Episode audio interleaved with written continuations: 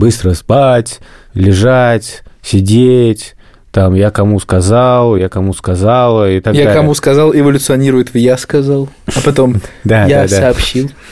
Я уверен. С каждым поколением да. Спасибо, что вы легли спать. В конце ты просто лежишь в виде тряпки на полу.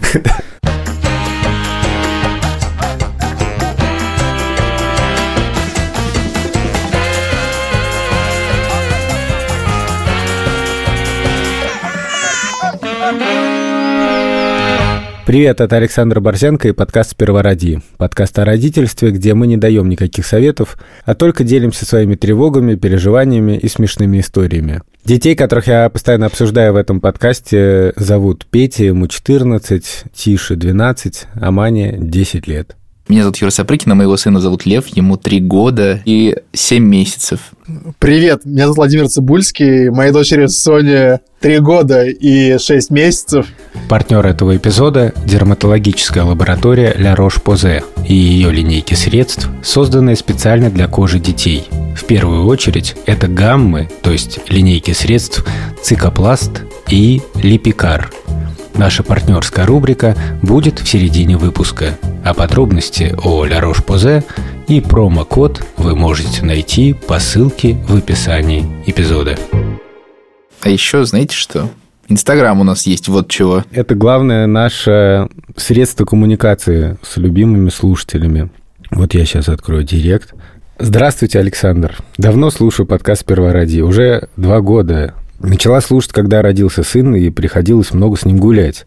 Когда начала слушать подкаст, очень сильно удивилась одному знакомому голосу. Вам, наверное, часто говорят, но ваш голос безумно сильно похож На какого-нибудь э, типа там э, среднего пестрого грача. Что-то такое.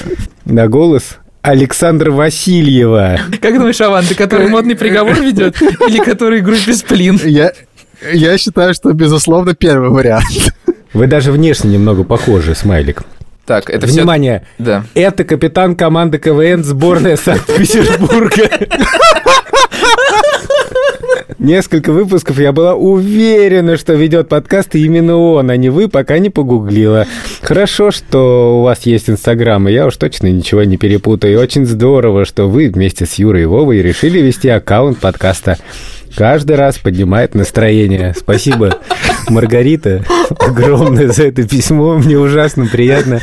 К сожалению, мы потеряли Юру. Блин, мое сердце остановилось. На самом деле это все смешно, но тема у нас сегодня довольно печальная. Дело в том, что Юра вчера написал нам тревожное сообщение. Мы решили, что Леве пора оставаться на сон в саду. И он остался. Там был как бы грустный переходный момент.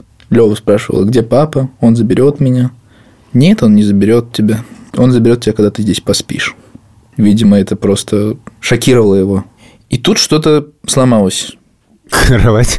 Ну, типа. Короче, Лева себя очень странно вел после этих дневных снов. А, то есть несколько дней таких было. В смысле, так происходит уже две недели. И он засыпает. Не, он там спит. Как бы самое страшное происходит, когда я его забирать приезжаю. Или Вера. Мгм. Но в моем случае чуть похуже все. Так. Он отказывается, например, перестал надевать носки. То есть мы выходим в минус один из сада в кроксах. Перед этим мы сидим 40 минут в коридоре, ну, то есть мы обсуждаем это.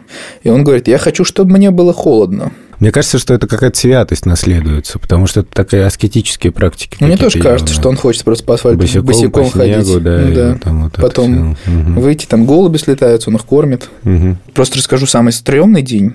Мы просто поехали с ним после сада в батутный центр. Лева попросил мороженое, а он был грустный, голодный. Вот как раз после этого, что он не поел, поспал. И мы приехали, я ему купил мороженое. И он съел его половину и понял, что что-то не так. И он сказал, что-то мороженое как-то неправильно лежит. Можешь его примять? А я примял. Он сказал, не так. И говорю, вот так, не так. И все. И что? И ор. Я не так примял мороженое. И просто ор на типа несколько часов. На несколько часов. Он сказал, мне нужно другое, я решил впервые, то есть у нас регулярно там как бы я иду на поводу у него, Мгм. и тут я решил как бы, ну, то есть с этим, с историей там с зубами и так далее, я такой, так, ну, в смысле, это перебор, как бы второе мороженое мы никогда не брали, я сказал, мы второе мороженое брать не будем. И он хотел второе, которое Мужик. нормально. Мужик. Это для меня как бы вышаг. Я, я не издеваюсь, если что. Конечно, сейчас ты услышишь, что дальше было. Я как-то себя держу в руках, пытаюсь успокоить, ничего не получается, час не получается. А Потом- он требует второе мороженое, то есть... Да, он говорит, давай пойдем и купим второй. Батутный центр уже как бы проехали, он уже отказался. Причем буквально. Мы купили билет, но мы уже не будем явно там прыгать как бы. Мы будем прыгать в другом месте. Допрыгались. Ну, короче, просто истерика, как бы, которая заканчивается тем, что я его как бы несу к машине, он кричит, мы садимся в машину, он начинает меня дубасить по сиденью. Вот в таком режиме жили несколько дней, и сейчас живем. То есть там потом приехали домой, я ему пытался ноги погреть, потому что он был в кроксах. Он сказал, не делай этого, я хочу, чтобы они были холодные. И потом, типа, полчаса просит открыть окно. Фотография, где он держит окно открытым, и у него нога одна высунута в окно. Ну, знаешь, вот когда форточку открываешь такую в пластиковых окнах сверху. То есть он стоял, держался одной рукой за ручку, а нога у него была как бы между сеткой и дверью. И он ждал, что у него нога охладится. А, это типа протест был такой? Да, и там как бы про все. То есть там он видит на столе горчицу и говорит, что она не так закрыта. Типа, сомни ее. Вот. Потом говорит, почему ты ее смял, разомни ее обратно. Ну, как бы я ничего не могу, как бы я просто, просто хожу и исполняю эти пожелания по очереди. Я жду, когда они закончатся. Они не заканчиваются. Нам предложили в саду сходить к семейному психологу. И мы с Верой пришли к семейному психологу. В смысле, вд- вдвоем с Верой, без Левы, Мы да? вдвоем пришли, да. Мгм. Ага. Психолог спрашивает, а кто у вас в вашей стае вожак? Ну, для меня это странная концепция, я типа не понимаю. В смысле, что значит кто-то главный в семье? Для меня это просто, блин, что, ну, как бы, у меня просто нет такого, такого опыта. Хотя, казалось бы, че- У меня чело- нету- смысле, у меня человек мама ведет с- паблик страдающего средневековья. Но у меня нет такого опыта. Что, патриархальное общество? Не, не слыхали. Нам говорят, ну, у вас есть как бы главный в семье, за которым ребенок идет. Так, То есть, который выставляет какие-то рамки. Ну, я сижу молчу, потому что я не выставляю рамок. Вот, нам говорят, ну, видимо, вами управляют.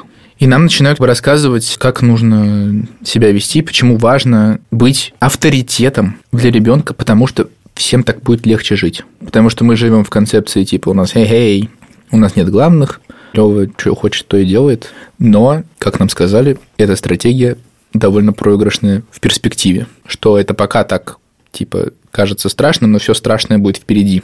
Ну, в общем, мы пытались спросить, ну, то есть там есть ситуации, когда мы час сидим, и он не хочет носки надевать. Мы говорим, хотим, и что делать? А обычно реально ты что делаешь? Ну, ты просто уговаривать начинаешь?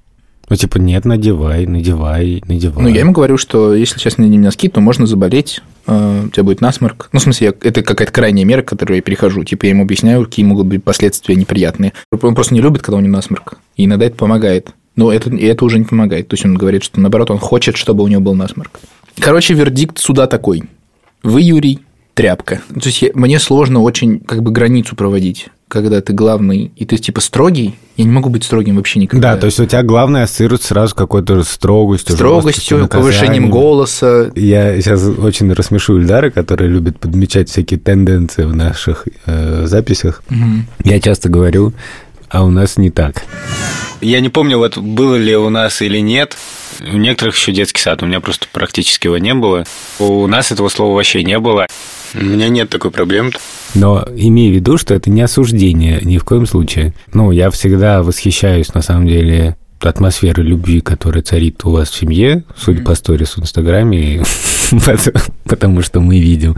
У Юры, кстати, и у Веры, у обоих потрясающий Инстаграм. Подпишитесь на них тоже лично. Реально не пожалеете. но Но а, ты тря... Но у нас не так. Реально, вот знаешь, что есть такая концепция, которую мы еще в первом сезоне, чуть ли не в первом выпуске я про это говорил. Честный Инстаграм. Если бы я в сторис выкладывал, типа, скандалы, ну вот просто вот, типа, история, как мы ехали недавно в школу. И я думаю, что это было бы просто чудовищно. Мне кажется, это был бы очень популярный Инстаграм. Да. Среди органов опеки. Это реально некоторое отступление, чтобы тебя утешить. У нас это называется на нашем языке не тряпка, а мяфа. В общем, я вез детей в школу, всех троих. Начиналось все более или менее неплохо. Ну, я знаю, что вот надо в 9 выехать, чтобы успеть. Потом дети мне говорят, слушай, может, закажем Яндекс.Лавку, чтобы ну, взять с собой что-нибудь в школу. Я чуть-чуть покряхтел, а потом сказал, ну ладно. А, видимо, это была уже какая-то компенсация за то, что я натоксил на манию, типа, ну давай закажем, типа, и все будет норм. С утреца сразу. Нормально. Ну, курьер не успевает. И мне Петя говорит, который вообще-то обычно любит тоже выходить раньше. Ничего страшного, если мы выйдем в 9-10. Если мы выходим в 9-10, то мы к половине успеваем. Я говорю, окей, подождем курьер. В результате там время проходит, Маня с Тишей устраивают какую-то веселую бузу на ушах, как что бы у бабушки. Буза. Буза это... Это как мяв. Нет, ну это, в общем, веселье. Веселье. Да. Шура начинает сердиться, что они будут всех вокруг. Собака там начинает бегать. В общем, я беру Тишу с Маней, мы идем в машину. Я думаю, ну окей, типа, дети успокоятся, мы разогреем как-то немножечко внутри, чтобы потом всем было тепло. А Петя примет заказ и придет. Ну и, короче, проходит там типа 15 минут, Пети нет. Я звоню Пете и сразу как-то довольно резко говорю, что типа, чувак, мы вообще-то опаздываем в школу. И Петя такой, ну, курьер просто не шел. Говорю, иди, пожалуйста, быстро в машину. Блин. Ну вот, и Петя приходит, и Маня спрашивает, типа, а что там заказ? И Петя сразу как-то рявкает в ответ. И я на это рявкаю на Петю. И Довольно напряженно сейчас. Даже мне некомфортно. я говорю, слушай, ты можешь так, типа, агрессивно не реагировать? Маня ничем не виновата. Она просто спросила. Говорит, нет, я буду вот так вот говорить. Ну, знаешь, такой, типа, нет, я буду. Я не спамши, короче, в каком-то рабочем тоже стрессе. Встал рано, короче, еду в эту школу. Ну, в общем, настроение ужасное. И я просто так бешусь, потому что Петя мне не оставляет уже пространства для диалога. Он просто говорит, нет, я буду. И я, короче, меня переклинил, я у него отнял телефон. Блин, жестко. В общем, тут происходит кошмарный семейный скандал. Мы уже приезжаем до школы, мы с Петей как-то говорим, Мгм. я перед Петей извиняюсь, Петя тоже говорит, что он понимает, что так, наверное, отвечать не очень. Возвращаем телефон и возвращаюсь, и у меня вот такое чувство, просто как будто я самый чудовищный как бы человек на свете, реально. И понимаешь, это вот обратная сторона вожачизма. Это такой плохой пример, как бы, потому что я себя воспринимаю как источник некоторой власти, поэтому если меня что-то бесит, я срезаю углы оправдывая себя тем, что детей много, или что сегодня плохой день, или у меня много работы. Дети, как я себе объясняю, это, в общем, во многом дублируют. Тоже из соображения иерархии, Мгм. что Петя старше, и поэтому он может срезать углы, хотя Маня срезает углы не меньше.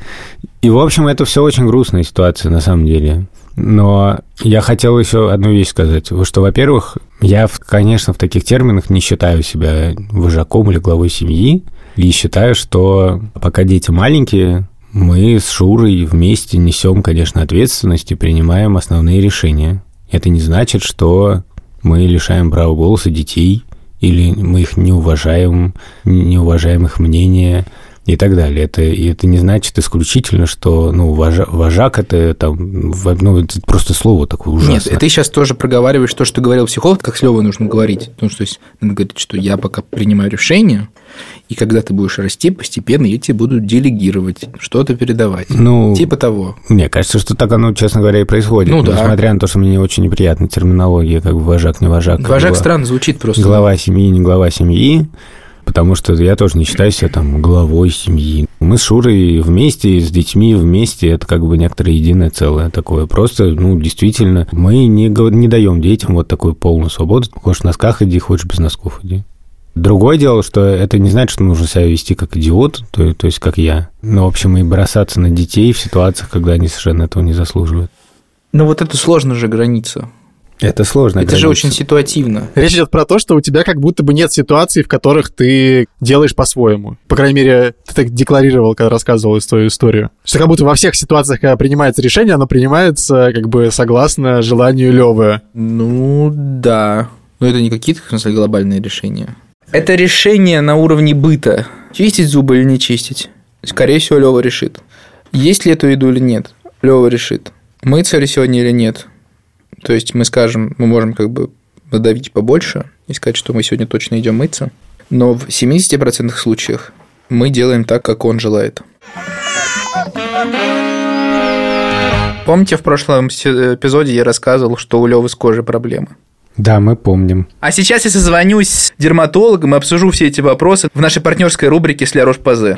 Меня зовут Прокофьев Александр, я практикующий врач-дерматовенеролог. У меня есть сын, его зовут Лева, ему три с половиной года. И где-то примерно в районе года у него на ногах в основном стали появляться покраснения, которые постоянно чесались. Вообще, в целом, вот если человек видит красные пятна на теле у ребенка, что это вообще может быть? Нужно помнить, что много состояний, которые физиологические могут быть, они самостоятельно проходят у детей, и необходимости в лечении нет совершенно никакой. Но для того, чтобы четко понять, надо, конечно, обращаться к врачу. И одно из самых частых таких э, проявлений у детей, которые бывают на коже, это атопический дерматит, который сопровождается как раз вот такими красными высыпаниями и зудом. А мы вот все время еще, знаете, гадаем, из-за чего это может быть.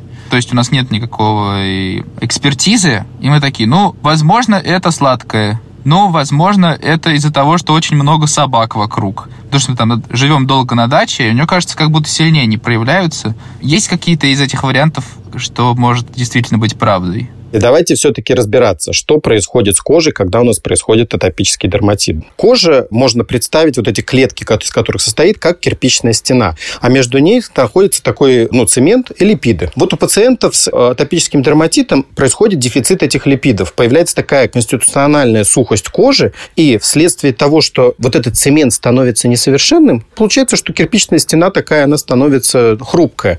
Вот так и кожный барьер. Он начинает нарушаться, и возникает возникает повышенная проницаемость кожи. И, ну, к сожалению, да, если мы так четко разбирать, то у нас есть некоторые генетические предпосылки к развитию атопического дерматита. Это раз. Вторым фактором у нас происходят иммунные изменения в организме. Поэтому часть пациентов реагирует на факторы внутренние, какие-то стресс, допустим, да, что-то такое, то, что может провоцировать обострение заболеваний. А есть пациенты, которые реагируют на внешние факторы, то есть какие-то внешние раздражители, которые могут быть как раз контакт с чем-то, непогода, э, очень сухой воздух, потому что у нас сам кожный барьер нарушился.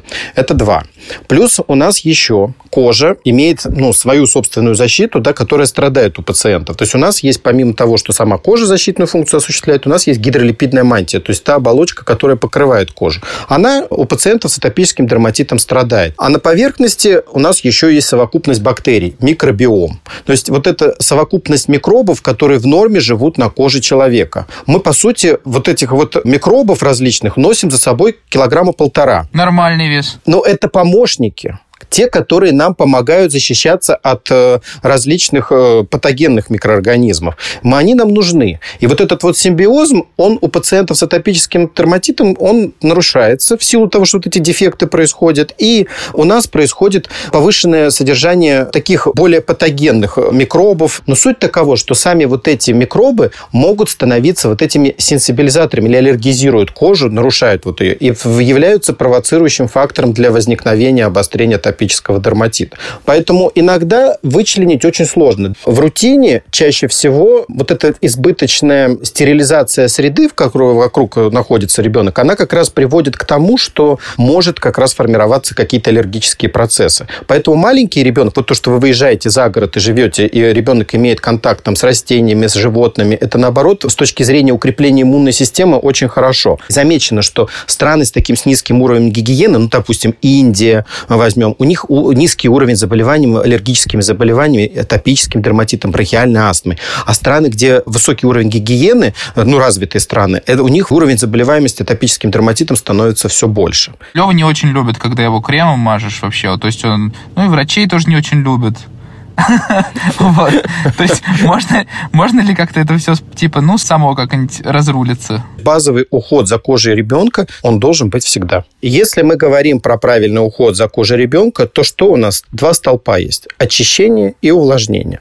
Как правильно нужно очищать кожу? То есть должно быть мягкое очищающее средство. На сегодняшний день так называемые синдеты, или так, мыло без мыла. То есть вот эти поверхностно-активные вещества, которые сильно мылятся и пенятся, они, в принципе, смывают вот этот вот защитную липидную мембрану кожи. Поэтому должны быть мягкие очищающие средства, синдеты, те, которые не разрушают вот этот наш кожный барьер. А ребенку, в принципе, кожу очищать надо ежедневно, потому что ну, он и потеет, и он и э, более активен, чем взрослый, да, он загрязняние, потому что руками все хватает, все, все тянет. Дальше.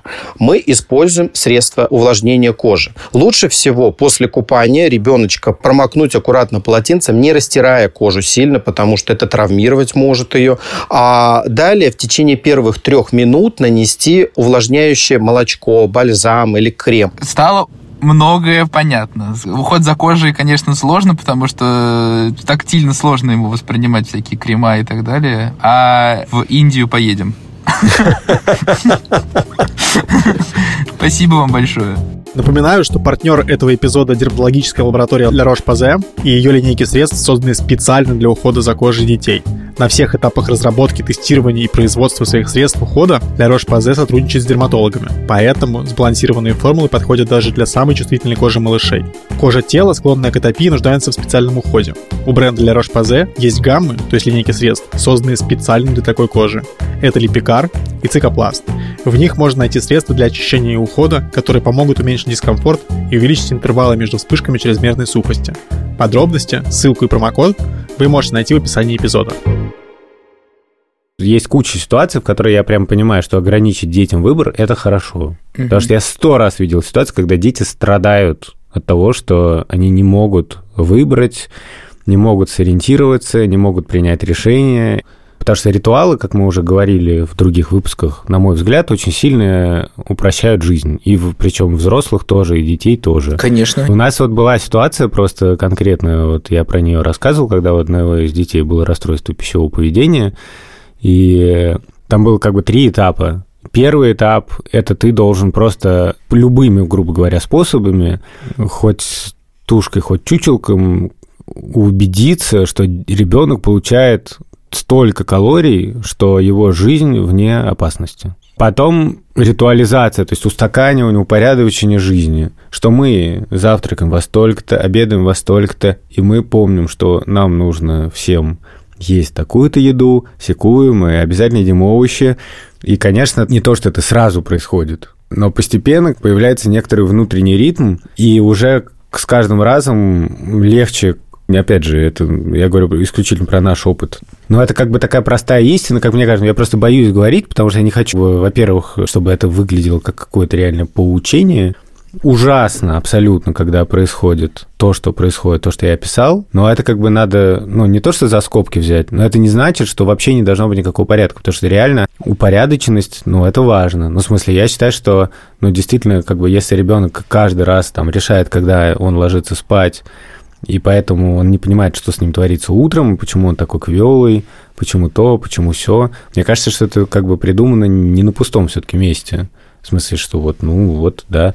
Просто, мне кажется, очень классно, когда получается не, не врубать какую-то жестянку. И когда удается избежать вот этой солдафонской стилистики, которая есть во многом у нас ассоциируется с детством, с детским, там, ну, у кого-то с детским садом, кто там пораньше жил.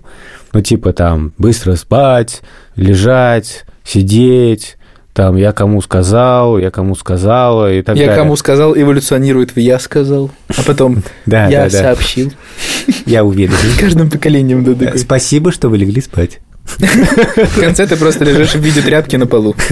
Я иногда ужасно, как бы, грубо говоря, вам завидую, что вы можете, ну, что-то отпустить. Но, с другой стороны, я допускаю, да, что я, ну, в смысле, по своему опыту, опять же, не знает, что у вас так, так же. ты нормально все говори. Ну, Ничего страшного, мы поняли, что ты не ну, получаешь. Короче, Ладно, слушай сюда.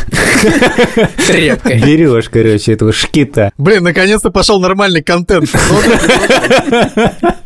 Мы тоже ходили к семейному терапевту. Я рассказывал, как э, я от этой истории с пищевым расстройством. Я просто рыдал на взрыв, ну, как бы при ребенке, потому что у меня, ну, просто это несколько, много ночей подряд неспанных, дикая паника, ну, это реально никому не, не пожелаю.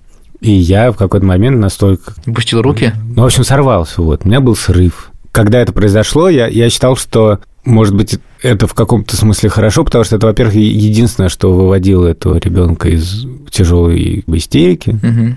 А мне как бы психолог сказала, что, честно говоря, лучше такого не допускать, потому что ребенок должен чувствовать некоторую как раз вот опору. Ровно это мне сказали. Что вот может происходить разные вещи, могут происходить, но есть родители, они разберутся точно, точно. и так далее. Но мне кажется, что это вопрос, ну, там часто говорят, знаешь, что когда ходишь к психологу, там важен контакт. Для меня важно, на каком языке человек говорит.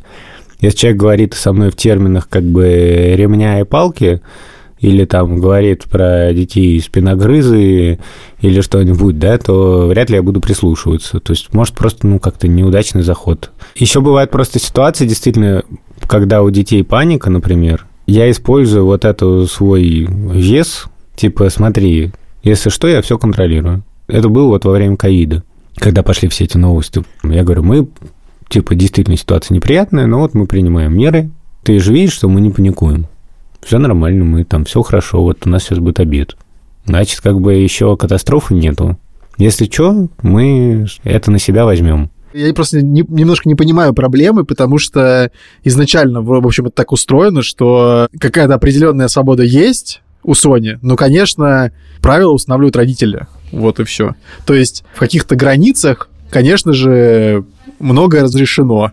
Если Соня там начинает что-нибудь беситься, ну, такой, типа, ну да, дети бесятся, как бы это нормально. А если, допустим, а, времени там уже 4 часа дня, например, да, и Соня еще не спала, то, естественно, ей нужно сейчас спать, и беситься уже поздно. Поэтому мы сейчас ложимся спать.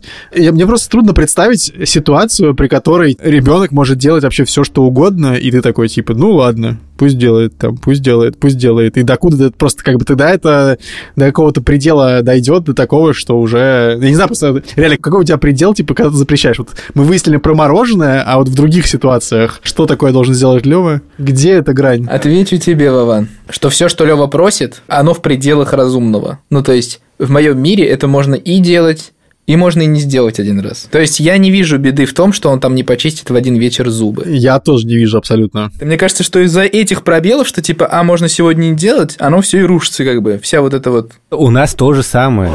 Экраны после 11 просто до свидули. Ну, в смысле, что это вообще не работает так, и об этом я говорил. Борзен, Борзен, то есть в терминологии Юрца мы все тряпки просто. Наконец-то, как бы, да. Обнимемся.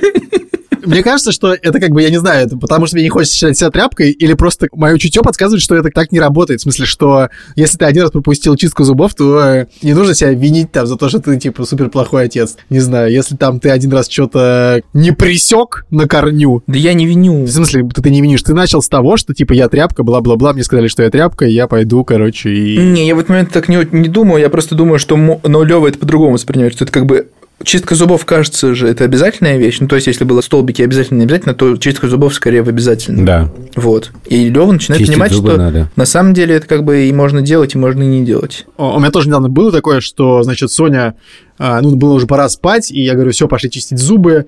И в последний момент мы там что-то с ней сцепились, что она хочет сидеть так, а я хочу сидеть так. И в итоге, короче, она там тоже закапризничала. И явно уже, короче, в сторону чистки зубов у нас не двигалось дело, и я сказал, все, а пойдем спать. Все, и мы пошли читать книжку и спать. Все. Но в остальных ситуациях, типа, у тебя уже просто складывает, ну, типа, если ты и понимаешь, что у тебя слишком сильно перевешивает сторона не чистить зубов, а твое убеждение, что зубы нужно чистить, то ты говоришь, чувак, мы слишком часто не чистим зубы, поэтому сегодня мы их чистим, и все. Нам вчера дали некоторые Мгм. рекомендации, как нужно действовать в ситуации. Ну, то есть, надо как бы настаивать на своем, но с любовью. То есть, ты должен быть в этот момент сильным, ты не должен срываться и выхватывать телефон, типа. Хотя меня можно довести легко вот этим. Но надо понимать, что ты в этот момент должен вести себя, короче, как взрослый. Да. И если э, какой-то ну, не проблема не решается, ты должен обнимать и проговаривать то, что ты сейчас испытываешь это, и я понимаю, что ты это испытываешь, но мы так не делаем. Типа, мы так не делаем, там мама так не делает. У нас вот такие Мгм. правила. То есть надо как бы проговаривать любя. И если это затягивается, то надо просто ждать. Надо постоянно просто обнимать и говорить, я понимаю, что ты чувствуешь. Надо просто проговаривать, короче, эмоции. Короче, мне тоже надо к терапевту. Когда я приехал из школы, отвезя тогда детей, то я первое, что сказал, что мне нужно куда-нибудь на, короче, контролировать свои anger issues, это называется, контроль гнева. Действительно, у нас как бы совсем другая модель, а проблемы более-менее все те же самые, просто они немножко другие, и поди ты пойми, что лучше. И действительно, правда, где-то, что ты должен, да, быть твердым, но с любовью это, ну, звучит довольно разумно, как все, что посередине. Да. Но у меня это абсолютно, типа, я просто перекладываю свой опыт на Леву, опыт детский. То есть у меня тоже как бы в семье было так, что мне можно было все делать. И мне мама все время говорит, что мы тебе ничего не запрещали никогда вообще. То есть все, что ты хотел делать, ты делал. все это подпитывалось еще словом там «ты молодец» в любом случае. Ты молодец. Я тоже сейчас так клевый. Ты молодец. Ты молодец. Вот. И просто, ну, у меня, может быть, просто от природы был характер чуть-чуть другой. Хотя это вообще никак не... То есть, может, через год Лева вообще будет... Ангелом. Ну да, в смысле, это же от возраста зависит. Ну, просто сейчас такой момент. Через год он станет как бы послушным, будет чистить зубы и вообще... Это вообще самая странная штука в воспитании, что когда мне говорят, типа, вот, надо быть очень-очень мягким, э, потом, наоборот, нужно там чуть-чуть построже, выставлять рамки, там, то есть вот третий, десятый. Я понимаю, что на самом деле, ну, просто воспитание и вообще человеческая жизнь такая сложная штука, и на нее влияет столько факторов, что мне, конечно, ужасно интересно, как всякие социологи, психологи и так далее, собственно говоря, делают науку. Как можно измерить, типа, успех или неуспех той или иной воспитательной mm-hmm. модели. модели да. Mm-hmm. Знаете, что тут Соня сказала Олесе? Перед сном у нас есть такая практика, что три минуты она бесится. То есть я прям ставлю таймер, и она три минуты бесится, и потом э, он звонит, и она знает, что ей нужно ложиться спать. Круто. А, вот. Блин, это класс. Я, я даже сейчас запишу себя. Она рассыпала в землю из горшка по всему подоконнику, прямо вот за эти три минуты. И я такой, блин, Соня, чисто же было, зачем ты это сделала? Ну и Соня легла спать, явно чувствуя себя виноватой. Эта земля так там и осталась, и на следующий день ее укладывала Олеся. И, значит, Соня снова начала руками возить по этой земле из цветочного горшка. И Олеся тоже ей что-то сказала, значит, ну, я, я не присутствовал при этом, это Олеся мне потом пересказала. И Соня сказала ей, знаете что, зачем же тогда вообще рожать детей? Они же все время капризничают. Это был подкаст «Первороди». Меня зовут Александр Барсенко.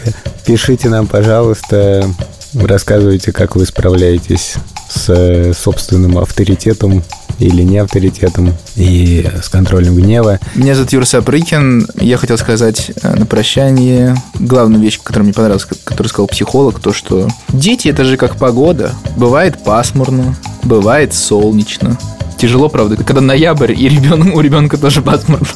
Но я об этом иногда думаю теперь. Я, знаешь, про что думаю? В буддизме есть такая штука, что, значит, все постоянно меняется, а люди, наоборот, стремятся всегда все упорядочить. И у них никогда ничего не получается, из-за этого они еще больше страдают, потому что невозможно упорядочить то, что постоянно меняется, разрушается, уничтожается.